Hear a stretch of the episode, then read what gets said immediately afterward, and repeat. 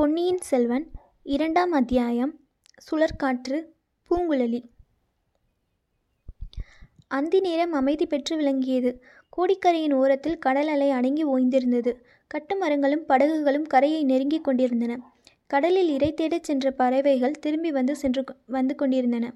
கரையில் சிறிது தூரம் வெண்மணல் பறந்திருந்தது. அதற்கு அப்பால் வெகு தூரத்துக்கு வெகு தூரம் காடு படர்ந்திருந்தது. காட்டு மரங்களின் கிளை ஆடவில்லை. இலைகள் அசையவில்லை. நாலா பக்கமும் நிசப்தம் நிலவியது. செங்கதிர் தேவன் கடலும் வானும் கலக்கும் இடத்தை நோக்கி விரைந்து இறந்து இறங்கிக் கொண்டிருந்தான். மேகத்திரள்கள் சில சூரியனுடைய செங்கதிர்களை மறைக்க பார்த்து தாங்களும் ஒளி பெற்று திகழ்ந்தன.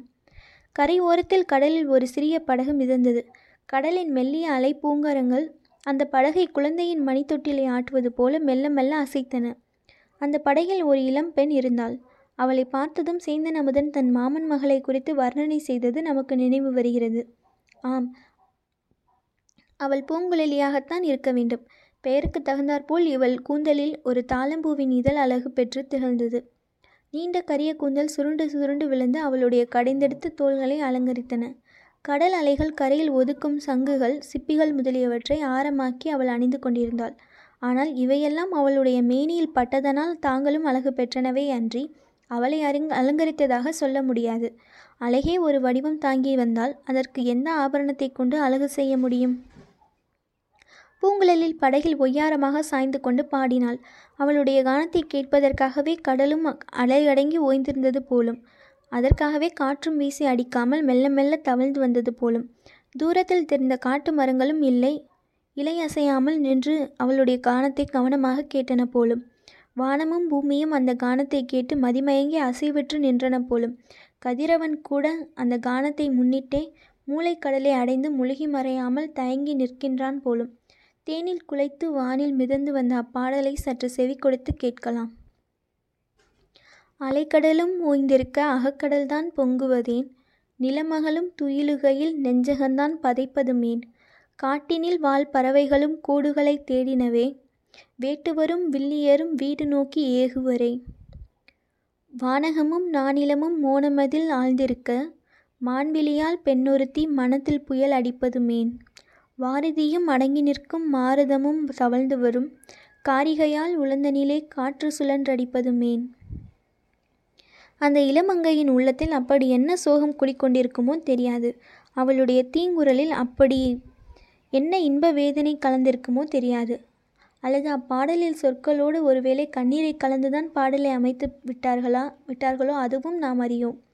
ஆனால் அந்த பாடலை அவள் பாடுவதை கேட்கும்போது நமக்கு நெஞ்சம் விம்மி வெடுத்து விடுவது போன்ற உணர்ச்சி ஏனோ உண்டாகிறது. பூங்குழலி கானத்தை நிறுத்தினாள். படகின் துடுப்பை நாலு தடவை வலித்தாள். படகு கரை அருகில் வந்து சேர்ந்தது. பூங்குழலி படகிலிருந்து துள்ளி குதித்து கரையில் இறங்கினாள். படகை கரையில் இழுத்து போட்டாள். கரையில் சில கட்டுமரங்கள் கும்பலாக கிடந்தன. அவற்றின் மீது படகு சாய்ந்து நிற்கும்படி தூக்கி நிறுத்தினாள்.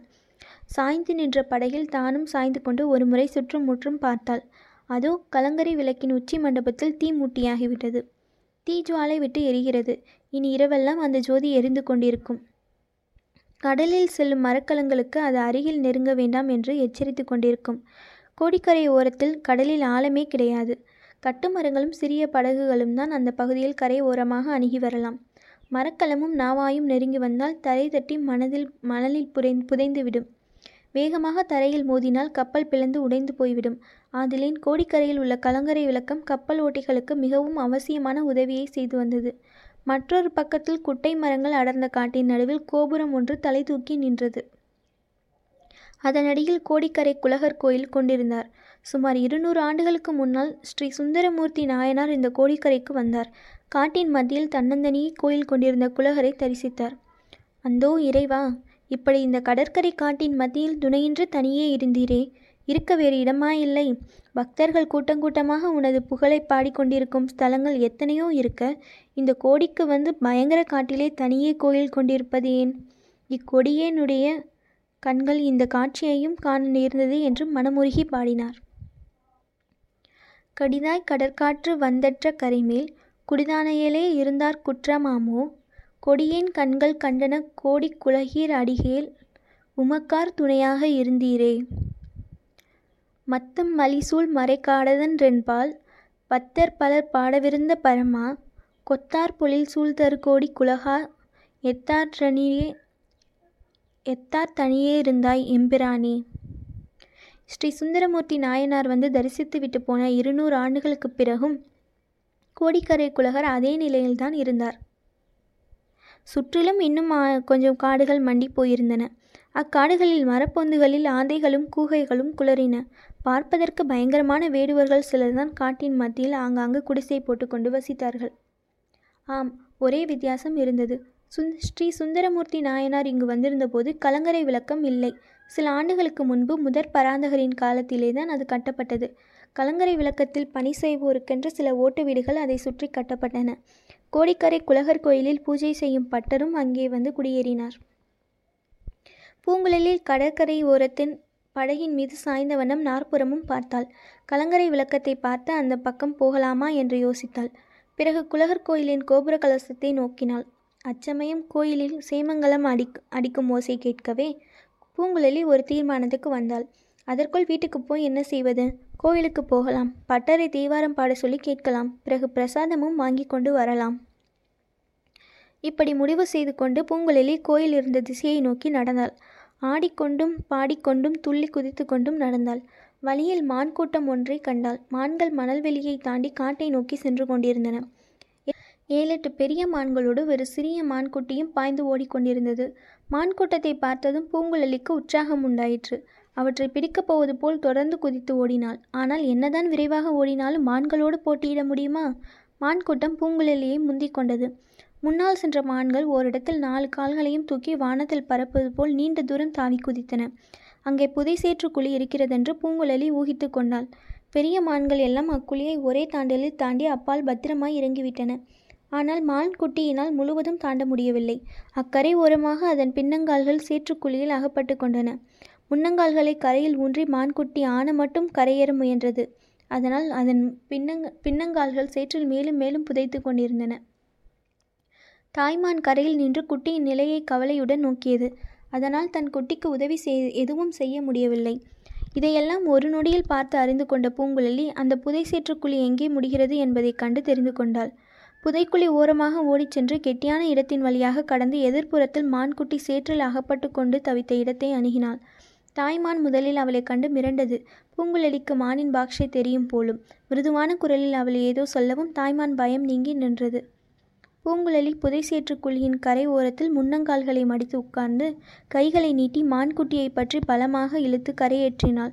சில வினாடி நேரம் அந்த மான்குட்டியின் உடம்பு விடவிடவென்று நடுங்கிக் கொண்டிருந்தது.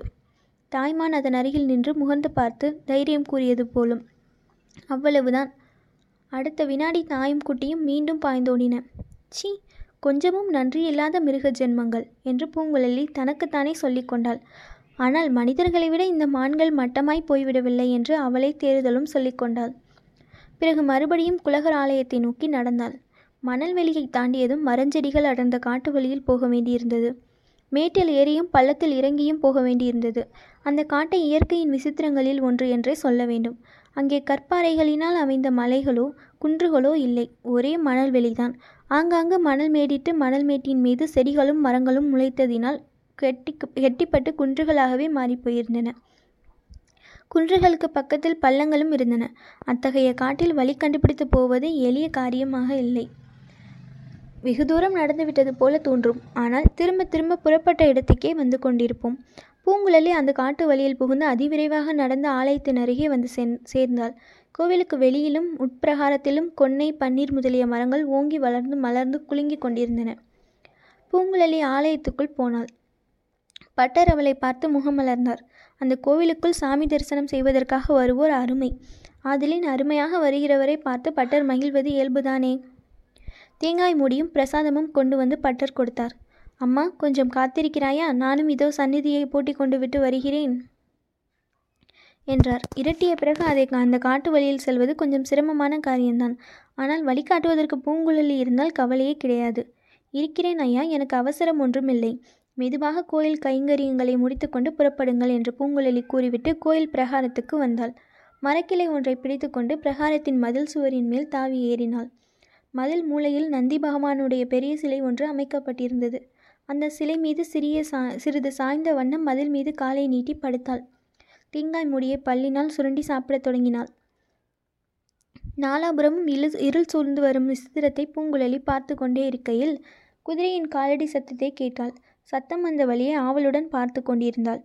குதிரை காலடியின் சத்தம் அவளுடைய உள்ளத்தில் ஏதேதோ பழைய ஞாபகங்களை எழுப்பி அவளை கனவு லோகத்துக்கு கொண்டு போயிற்று. எங்கிருந்தோ இனம் தெரியாத ஒரு துக்கம் வந்து நெஞ்சை அடைத்தது. வருகிறது யாராய் இருக்கக்கூடும் யாராய் இருந்தால் நமக்கு என்ன கவலை? கொஞ்ச காலமாக புது ஆட்கள் வருகிறதும் போகிறதும் அதிகமாய்தான் இருக்கிறது. ராஜாங்க காரியங்களா காரியமாக வருகிறார்களாம் போகிறார்களாம். நேற்றைக்கு கூட இரண்டு பேர் வந்திருந்தார்கள். அவர்களை பார்ப்பதற்கே அருவறுப்பாய் இருந்தது. அண்ணனை படகு வலிக்க சொல்லி இல்லத்துக்கு சென்றார்கள். பணமும் நிறைய கொடுத்தார்கள். அவர்களுடைய பணத்திலே இடி விழட்டும். யாருக்கு பணம் வேண்டும்? பணத்தை வைத்துக்கொண்டு இந்த நடுக்காட்டில் என்ன செய்வது?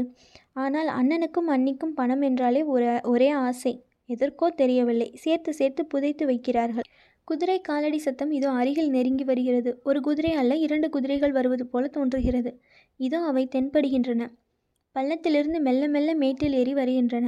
நெடுந்தூரம் பிரயாணம் செய்து களைத்து போன குதிரைகள். ஒவ்வொரு குதிரை மீதும் ஒரு ஆள் வருகிறான். முதலில் வருகிற குதிரை மேல் வருகிறவன் வாலிப பிராயத்தவன். பார்க்க லட்சணமாக இருக்கிறான். வாட்டசாட்டமாகவும் இருக்கிறான். முகத்தில் கம்பீரம் இருக்கிறது. ஆனால் அவளுடைய இருதய அந்தரங்கத்தில் குடிக்கொண்டிருக்கும் அந்த இன்னொரு முகத்தின் அழகும் கம்பீரமும் எங்கே? இவனுடைய முகம் எங்கே? பார்க்க போனால் இவனுடைய முகம் மரப்பொந்தில் இருக்கும். ஆந்தை முகம் மாதிரி அல்லவா? சப்பட்டையாக இருக்கிறது. குதிரையில் வந்த இருவரில் முதலில் வந்தவன் நமது பழைய நண்பனாகிய வல்லவரையன் வந்தியத்தேவன்தான். பின்னால் வந்தவன் வைத்தியருடைய மகன்.